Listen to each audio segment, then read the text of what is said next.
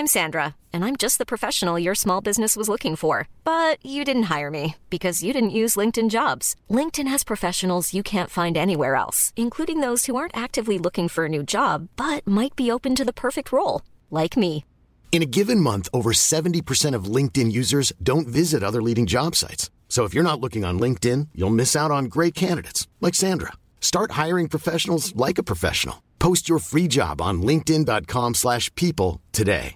A lot can happen in 3 years, like a chatbot may be your new best friend. But what won't change? Needing health insurance. United Healthcare Tri-Term Medical Plans, underwritten by Golden Rule Insurance Company, offer flexible, budget-friendly coverage that lasts nearly 3 years in some states. Learn more at UH1.com. Ready to pop the question? The jewelers at BlueNile.com have got sparkle down to a science with beautiful lab-grown diamonds worthy of your most brilliant moments. Their lab-grown diamonds are independently graded and guaranteed identical to natural diamonds, and they're ready to ship to your door. Go to BlueNile.com and use promo code LISTEN to get $50 off your purchase of $500 or more. That's code LISTEN at BlueNile.com for $50 off. BlueNile.com, code LISTEN.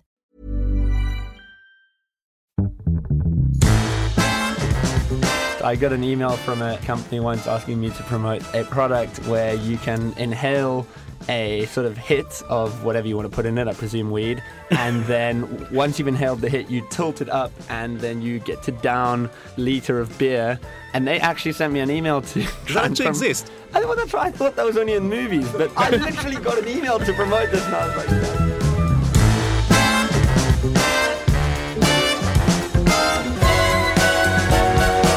Welcome to our new PR Week podcast episode with Arvind Hickman.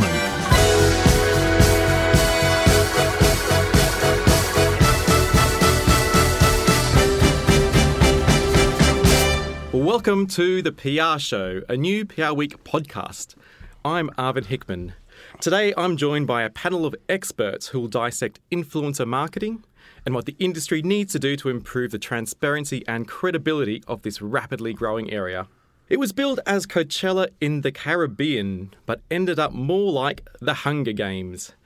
The Fyre Festival used a small army of influencers and Ja Rule to attract elite millennials to a festival on an exotic Caribbean island. Some had paid $13,000 for the privilege, which quickly unravelled into an epic tropical scam. It's predicted that marketers could spend up to $10 billion each year on influencers by 2020. But is this money well spent? To unpack the Fyre Festival and influencer marketing, I'm joined by Katie Hunter, the head of social media and influencers at ad agency Karmarama, Joe Mackay-Sinclair, the founder and creative genius at the Romans, and a special guest, Joshua Pieters, who's a YouTube star with more than 1 million followers and his own Comedy Central show, Josh Investigates. Josh is not only an influencer, but has shares in a talent management platform, Influencer.com. Welcome, everybody. Hello. Hi. Hello. Right, let's kick off with the Fyre Festival. Now, I spoke to Joe and Katie after the Netflix documentary, Fyre, the Greatest Party That Never Happened, came out. I just want to get your reaction again, Katie. What did you think about the documentary when you were watching it? Well, I think on the surface, actually, their approach was pretty spot on. I think they worked with loads of really high-profile cool people or cool to the audience, and they sold out the festival in advance, which is all you can hope for, really, when you're doing any kind of influencer marketing campaign. I think everyone, and I think the reason it's got everyone so hyped up is because everyone was just in shock at how it unravelled and kind of how it snowballed out of control over the course of the documentary. So it was entertaining and horrifying to watch at the same time. Okay. Josh, have you seen the documentary? Yeah. It was... someone described us watching a car crash in slow motion. Okay. But yeah, it was very interesting. What were your views when you saw it, Joe? I mean, I'm not sure I could see most of it because I had my hands over my eyes for the vast part of it. I, as Katie said, you know, the one thing that went right was the influencer marketing. They sold out. It was all the other shit that got in the way of it being a success. It was more logistical than anything else. Yeah. I guess the thing that it raises the question of is, to what extent are influencers culpable, responsible for the messages they put out? And I'm sure we're going to cover that today. Well, actually, let's cover that right now. Josh, being an influencer, someone who's been part of campaigns similar to this, I imagine, where do you sort of think the responsibility line should have been with those influencers involved, those ones that were putting up orange squares? Do you believe they should have done more due diligence on an event that had never happened before? No, I think they were hired to do a job which they did quite well. I was explaining it to someone the other day. If you go to Starbucks and order a coffee and get poisoned by that coffee, I wouldn't say it's so much the person who pours. If the coffee beans were something wrong with them, you wouldn't really blame the barista or the person making the coffee. You'd probably blame Starbucks and where they sourced their coffee from. So I don't think it's fair to blame the influencers in this case, as they were doing a job they got paid for, which I think they did quite well. And unfortunately, Billy McFarland turned out to be a massive fraudster. But having said that, I think in the current climate that we live in, it is important to do as much sort of research and due diligence on something before you take part in it. But, I mean, he fooled everyone. Yeah, he pretty much did. He fooled Ja Rule. Exactly, and if you fool Ja Rule, that's kind of where you set the mark. You know, if you can fool Ja Rule, you can fool anyone. Pretty much. Well, what about when the influencers knew that this was turning into an epic shit show? At that point, do you think they had a sort of responsibility to their own followers and audiences to sort of apologise, put their hands up, maybe put up other coloured squares in their thing saying, sorry, we got it wrong? Yeah, I think, but it happened so... I mean, they wouldn't have known, really, would they? Because they were hired to market the festival months before it was scheduled to actually take place, and most of them weren't even in attendance of the festival, so they would have had no idea what was going on and only would have found out sort of as we and the rest of the world started finding out.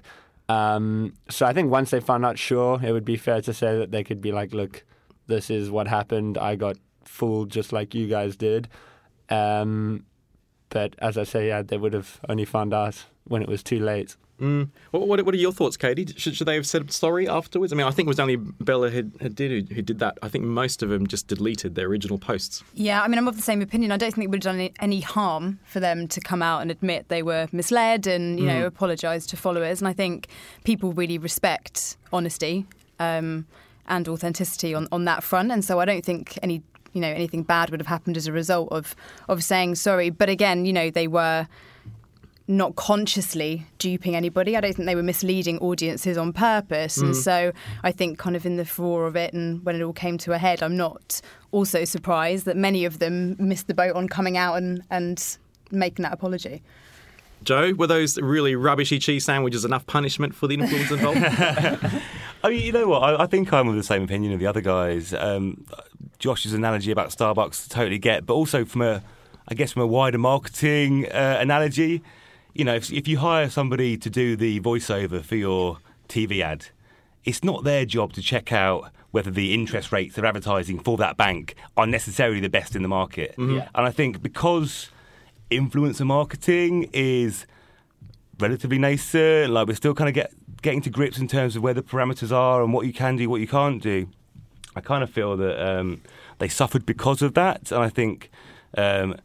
too much of an onus was placed on the actual marketing channel, in this case the influencers, to actually try and rectify what was a far bigger issue with the dude lying about what he was selling.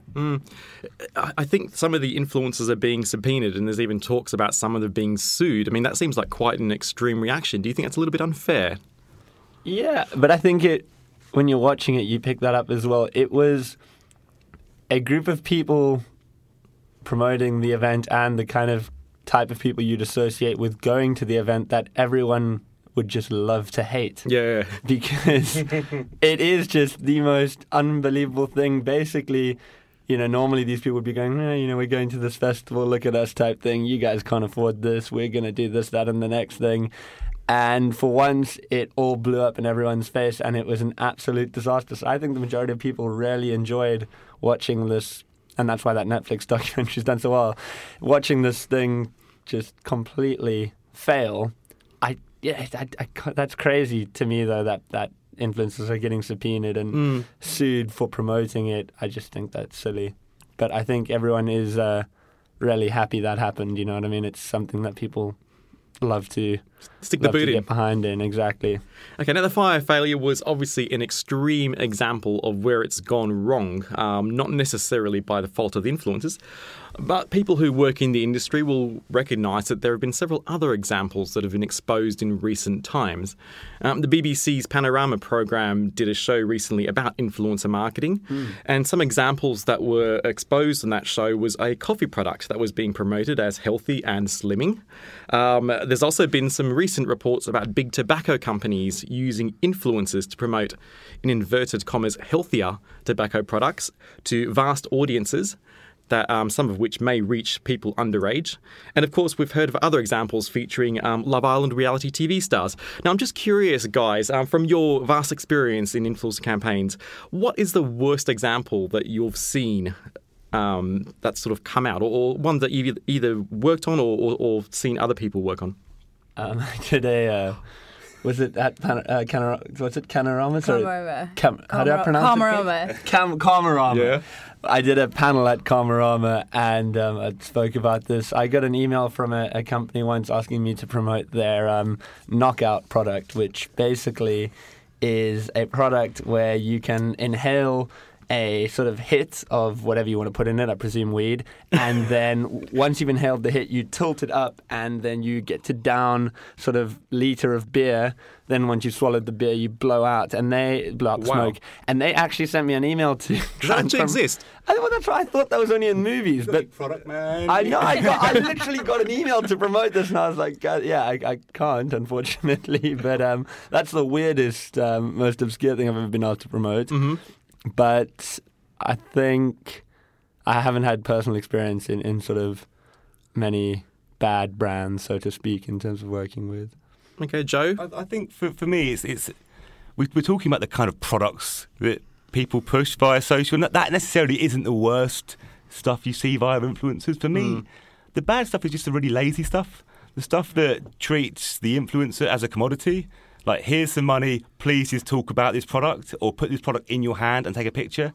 And that, for me, is kind of the agency and the influencer kind of abdicating creative control and just being used as a commodity. And so it's that kind of stuff that annoys me.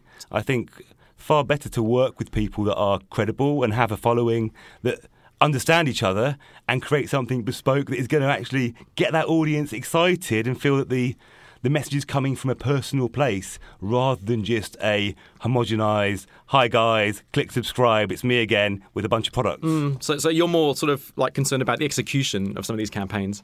What about you, Katie? Yeah, I absolutely agree. I think the worst campaigns, and we've all seen them out there, you know, are where the product just doesn't fit in any way, shape or form with the influencers that have been chosen to promote that product. And either because the influencers have been approached as a media buy, a quick fix, a quick way to get reach, or a bit of a borrowed audience, or just because, to Joe's point, people are lazy and aren't doing the due diligence around who they should be working with and how they creatively can add to that campaign. And I'm sure Josh will agree. I think it's much more exciting for everybody, agencies, brands and influencers, if you're doing something that's more creatively collaborative and going to add value than, just buying space. Yeah, I think we're like advertisers often make mistakes when working with YouTubers, and it is still so new, so I think everyone's learning and getting better at it.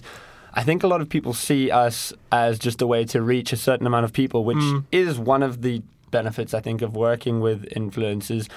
But I think another thing people don't think about too much is you're now getting, if you work with the right type of creator, you're getting a product that you would normally have to pay so much more for if you're going to work with a traditional advertising company and pay for an entire shoot and a full production. You're getting all that plus the sort of reach that people have to offer, and you're getting that for way less than you would get if you were paying a normal advertiser. And all it takes is a bit of research and working with the right type of people. I think it comes down to a lot of sort of laziness, and then and that's from both parties. From our side, we're probably lazy in some respects of when we get offered money, we might say yes because everyone always jumps at money. And from the advertiser's point of view, they say, oh, he's got X amount of followers, or she's got X amount of followers, let's work with them, without actually going, is that person right for X campaign. It's an interesting point you raise about how cost-effective it can be. Can you give us an example? What sort of range would you generally do a campaign for? Me personally? Yeah, you personally. So, unfortunately, the first thing my mom and dad ever taught me was never to speak about sort of how much money I. Well, I'm asking you politely. But let's just say that it is a lot cheaper than working with a traditional production company who are going to create an advert for a brand, which I know would normally be in the realms of sort of £30,000 to £50,000 to create an advert. Whereas with a YouTuber, you're paying them their fee, whatever that may be, and they are creating an advert for you and giving you the reach to put it out to their followers. And I think that's sometimes something people forget. But are we talking thousands, hundreds? I mean, there was a story that we did recently where I think about 60% of influencers were paid up to £250 per post. Yeah, is that accurate?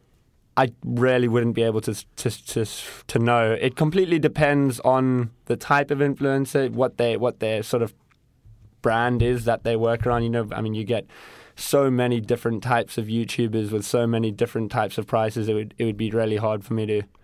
I'd be guessing to say, but I would say that it's more cost effective than working with a big advertising agency, basically. Can you add a little bit more meat to that whole cost effectiveness argument? Well, I think also for us, and we're a creative agency, so it's a big conversation because obviously we have, and Joe will understand this too, we have creatives who have ideas for campaigns, and then how you kind of bring those campaigns to life through influencers or creatives in their own right is quite an interesting challenge a lot of the time, and sometimes it's the right thing to do and sometimes it isn't. So actually I think to Josh's point, from a production point of view, yes, influencers can be much more cost-effective than large-scale production, particularly when you think about long-form video and things like that. But also you're buying a type of creativity that we might not necessarily be able to provide as an agency as well. Mm. And you're kind of buying a viewpoint and ideas that would help to elaborate on a campaign idea rather than just those production values, I think. So in terms of across-the-board efficiency, it is just a great content solution for doing things more effectively, I think, and with better outputs. Joe? Arvind, I'm probably the wrong person to talk about costs. My job is creative director. I have ideas, and so I don't necessarily get involved in that. You do actually run an agency, right? I do, but we also have a financial controller and I have a business partner. But I think in terms of cost, yeah, of course there is efficiency. Look at Fyre Festival as a case in point. Like, they sold out millions and millions of pounds worth of tickets via that channel, so obviously it works. I think what gets me excited is the way that you can embed influencers into campaigns that perhaps aren't necessarily the people you'd immediately think of as being influencers. So perhaps not necessarily someone that has only a YouTube channel or a Twitter feed, but people that perhaps have a level of influence that they weren't necessarily aware of. So hashtag ad, hashtag spawn. The Romans recently created a campaign which PR Week was kind enough to give us Influencer Campaign of the Year for at the last awards, which used pissed off commuters as an influencer channel. So when it was for Gordon's Gin, and it was about rewarding people who were looking for a bit of an uplift when their trains were delayed. And so we tapped into the collective annoyance of that group of people, who ultimately shifted the dial in terms of influencing the rest of London because they were all tweeting vociferously about their trains being late. So I think often you can find hidden, untapped value from people that don't necessarily realise they actually are an influencer. Not to take anything away from people that actually do that for a living, who very much should be paid for their time, efforts and content. I think there perhaps was a bit of a legacy issue with agencies not wanting to pay influencers and thinking they would work purely for have some product and tweet and post about it. And I think hopefully we've moved a long way from that place, so that content creators are getting fairly remunerated for their time as editors and creators. What sort of results did you get from that campaign, just out of interest? Oh, dude. I'd have to go back and look at the PR Week website where the details of all the KPIs are fully documented. They were really good, though. Can you give us a top-line indication? Or? Dude, I've got no idea, man. Okay. I believe something like 10,000 samples were given out in terms of like your classic number of tweets. Put a big number in. I've got no idea. Okay, loads. Fair enough. TBC. The other thing that people kind of just don't think about is, say you run an advert on television, it runs for as long as you pay for. If you collaborate with a creator on their Instagram or their YouTube, that piece of content, unless they end up deleting it at some point, is going to be there forever. So you are incorporating your brand with that person, and they're incorporating themselves with your brand for a long time, forever, and that advert will be there forever. People watch YouTube videos. I've got videos on my channel from 3-4 years ago that people still watch. So you're getting so much, so work with us. What's one of the better campaigns that you've worked on, Josh? One of the funnest ones I ever did was with Tinder, and I guess because... Selling a little or a lot?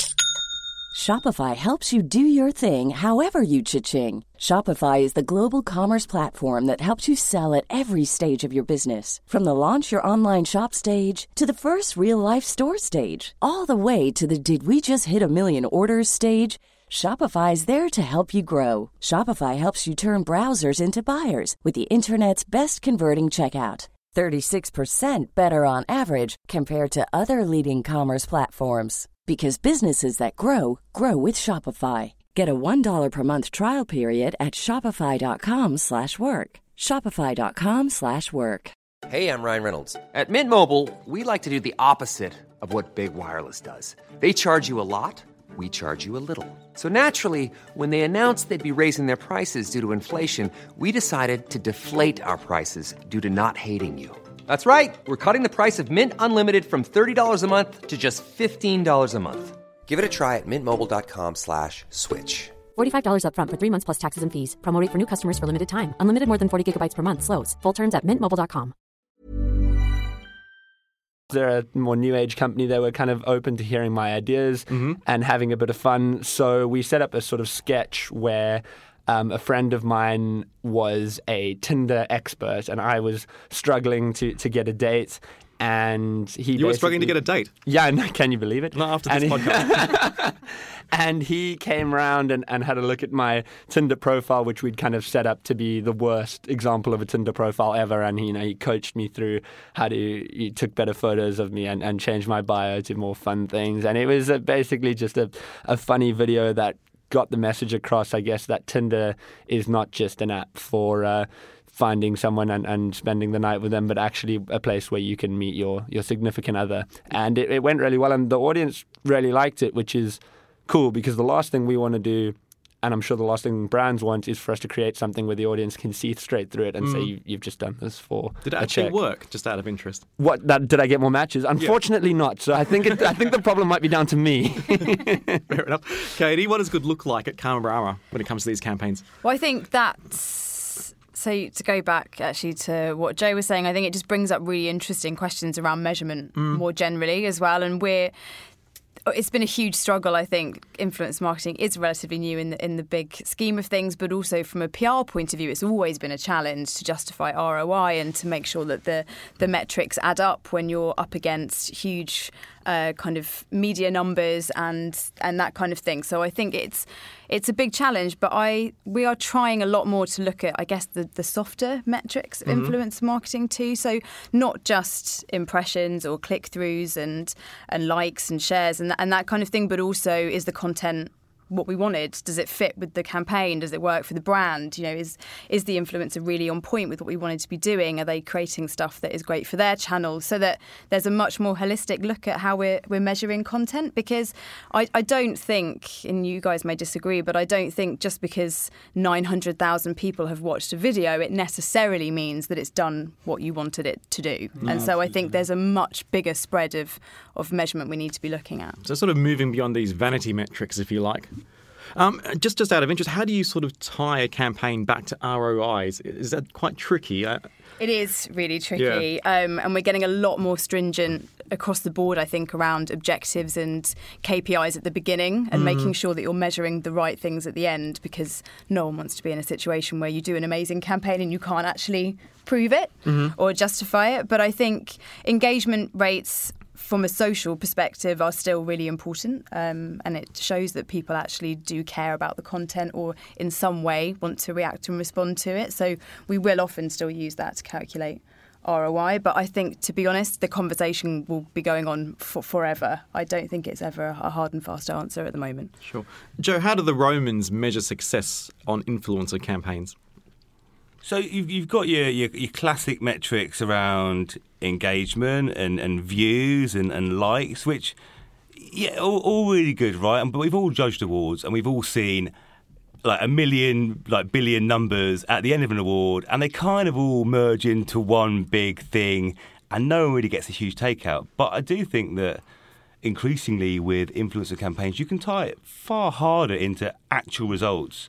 Certainly Instagram's swipe up, the ability to have trackable links in campaigns. So the podcast we did with Freya, with Maya Jama, was very much tied into delivering actual commercial results as well as brand fame. And I think what we look to do is not very rarely just do pure play social campaigns. I think what we're looking to do, being a PR agency at our heart, is how do we get social content into traditional media as well. And that allows you to apply all the traditional PR metrics to the campaign as well as all the great potential of social media too. Okay. Josh, when you're doing campaigns, what are some of the challenges or hurdles that you face from some clients that you think might get in the way of it being effective? I think it's hard still because it's so new for a lot of especially more traditional brands and big companies to trust us and go, okay, you sort of know what you're doing, create this. I think they sometimes would see us purely for the numbers that we have behind us and go, this is what I want from you and I want it to reach that audience. But our audience are real people, you know, they're not just numbers, and they interact with us and watch our stuff, hopefully because they enjoy what we do. So if I go and make something completely different with a brand to just suit what they want, it's A, not going to perform very well, and B, it's probably not even going to benefit that brand because my audience will be able to see that this isn't really what Josh wants to be doing. It's not his normal type of thing. It's clearly just a sellout. So I think it's important to meet in the middle. Obviously, you know, they can't just be like, here you go, Josh has some budget, go crazy. But I think communication is always the best. Getting on a call or having a meeting, I feel like always helps sort of flesh things out, whereas if you're dealing over emails and back and forth, it sometimes gets just a bit lost. And yeah, I mean, that's it, I will say it's getting better as we go forward. More brands are coming on board with the fact that we do sometimes know what we're talking about. So that creative license element is quite important. Well, what about in terms of the length or nature of your relationships with brands? Do you find that it's quite short-term project-based, or do you have longer-term relationships with some brands? And what works better? It really varies. Some brands I've worked with once and never heard from again, whether that be because they didn't like the campaign or purely just because they never had a need to work with me again. And on the other hand, I've also worked with some brands several times. I think, I don't know, I wish I knew the answer, to be honest with you. Why? I prefer having longer term relationships with brands because you can then create content that is more sort of natural to what you normally do, because you're not just making one random piece of content with a brand. You can do it over a long period of time. And I feel like I can also then invest far more in my videos. If I have a commitment from a brand for a certain amount of projects they want to do throughout a year, I can then set aside a certain amount of budget to spend on videos, because I think that's also a really cool thing, is when you're given budget to create a video, I think you should be spending some of that budget on the video to make it better than what you could normally make. Katie, is short-termism a problem, do you think, in the industry? No, I don't think so. I think there are some campaigns and some products that it works really well for, actually, and I think it will continue to be a way of working, but I think as everyone's getting used to this now and everyone's learning about it and more conversations like this are happening, I think agencies and brands are looking at more interesting ways, I suppose, of doing influencer campaigns. And ideally, you would have a mix of everything. You would have longer-term ambassador-type programs going for brands where it's relevant, where you can get some longer-term advocacy and people can really buy into it and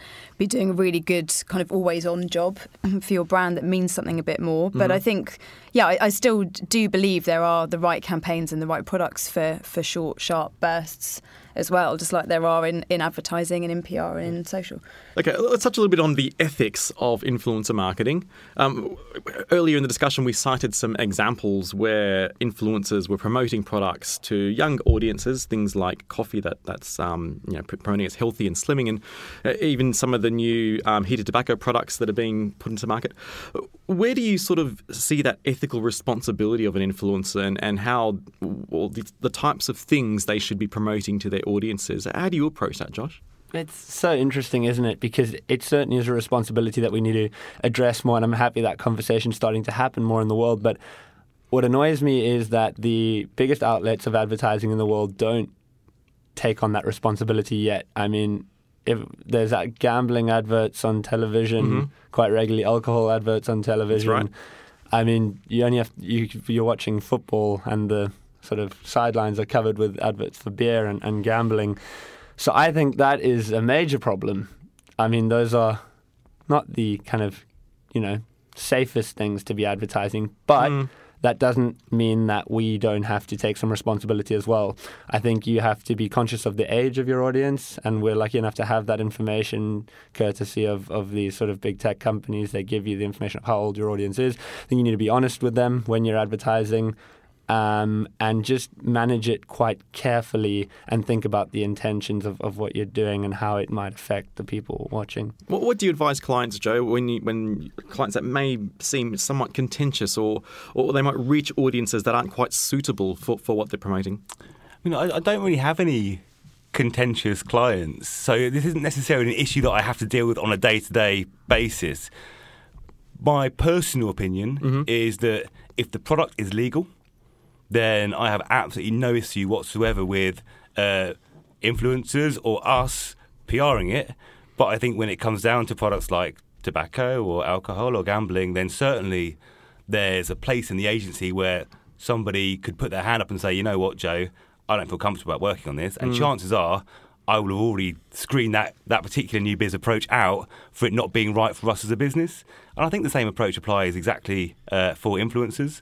Like, if you don't feel that product fits with your personal ethics or is going to not resonate with your audience, then, yeah, don't do it. But I think it isn't for us as agency or brand or influencer to say what is wholesale wrong for an entire industry, because mm-hmm. I think there certainly are influencers who do promote gambling or alcohol and do so in a fun and enjoyable way that is right for their audience. Okay.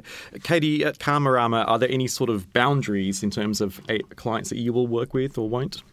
Yeah, we're in the same situation, really. Don't have any contentious clients, and fortunately, actually, in my whole career, I've never had to have that kind of ethical conversation with myself. And I do think it is that. I think it's just having an open conversation, and I think this is where having conversations with influencers, creators, agents in the same way that you would with teammates and whatever about briefs and about what you're asking them to promote is the right way to go about it. And I guess the kind of one of the underlying themes of this whole conversation is around transparency and honesty and being upfront and making sure you're sharing the right information. And as long as we're doing that with everyone, I think then it's good to have the conversation, let people make a decision based on their own yeah, their personal choices, I suppose. Okay.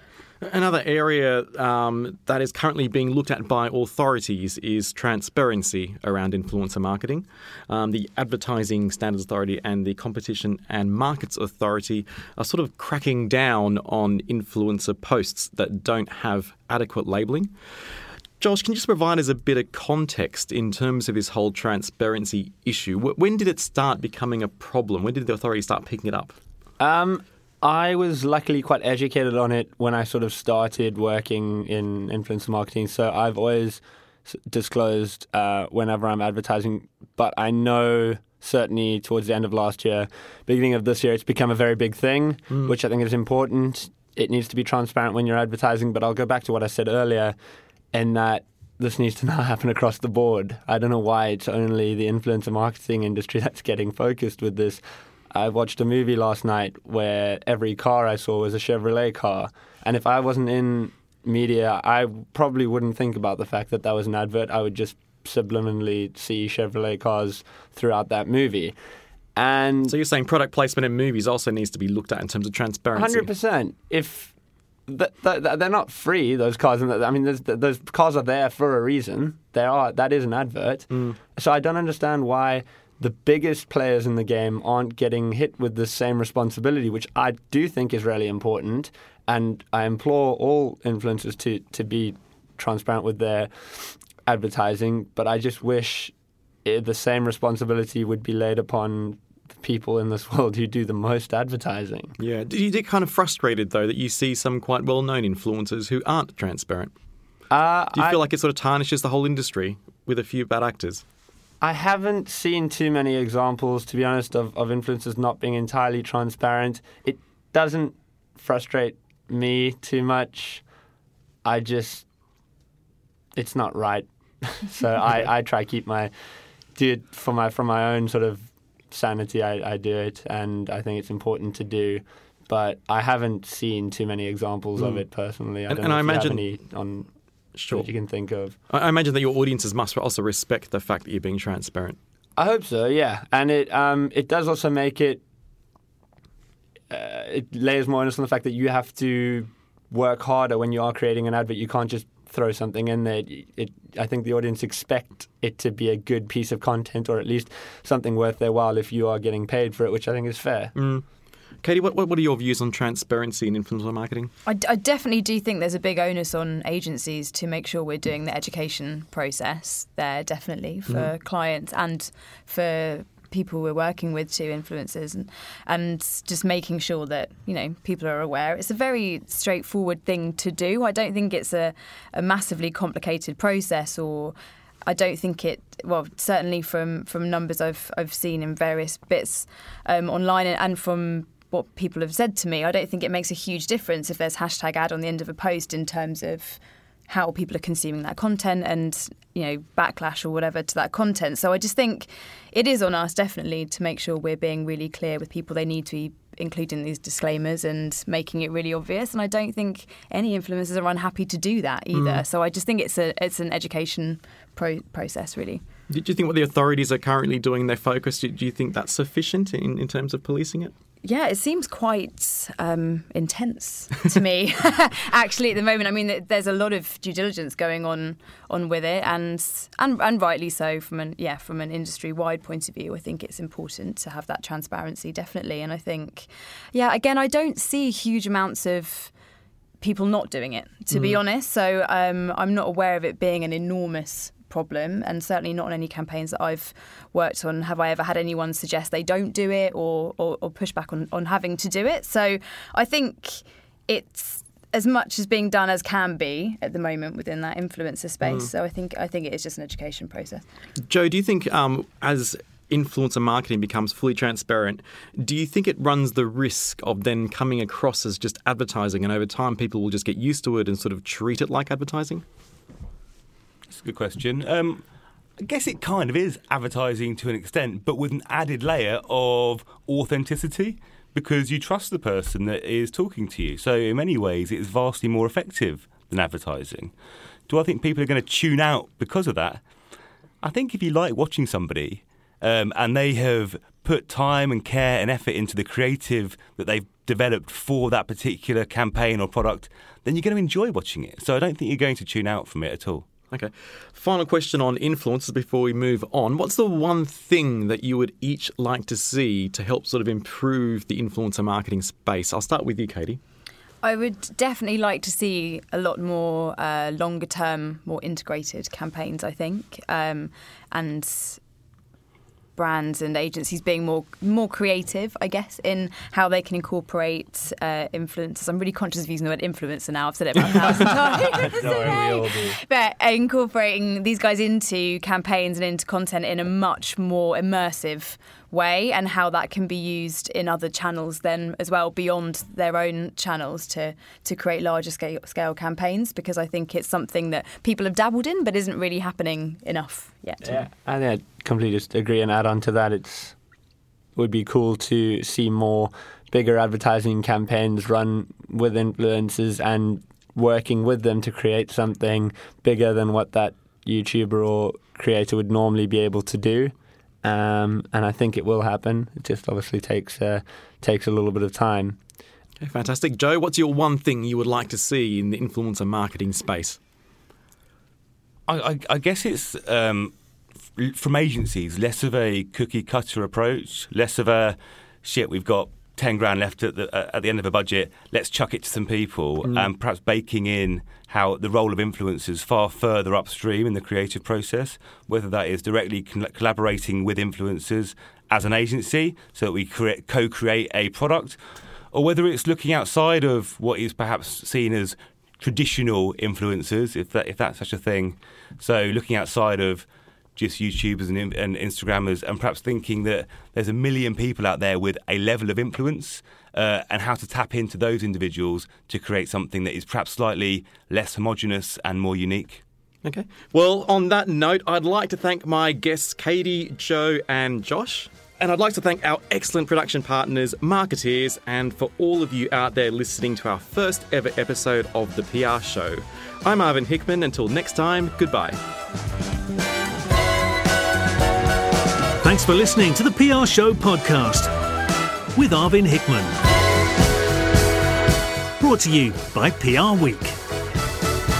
If you like what you heard, please leave us a nice review.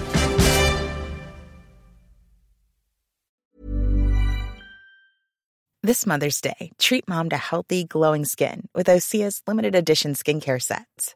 Osea has been making clean, seaweed-infused products for nearly 30 years.